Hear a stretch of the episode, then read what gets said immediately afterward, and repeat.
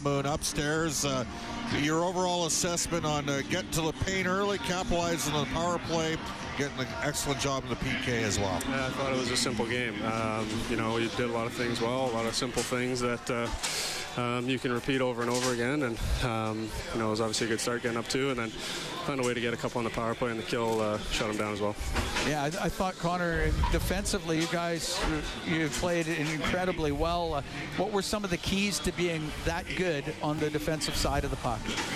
Well, I thought we were simple with the puck through the neutral zone and simple with the puck in the O zone, and we spent less time in the D zone. So um, anytime you can do that, it uh, you know you're going to be uh, you're going to you're going to like what you have at the end of the night defensively.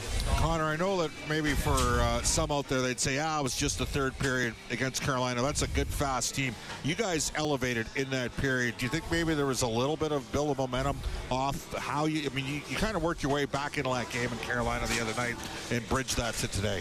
Yeah, I thought we did a lot of good things. Uh, coming down the stretch in that game, obviously a terrible start, and um, I thought uh, I thought it translated over to uh, to this game, and that's what we got to do. We got to start building momentum in our game and uh, bring this one home with us and uh, and roll it over.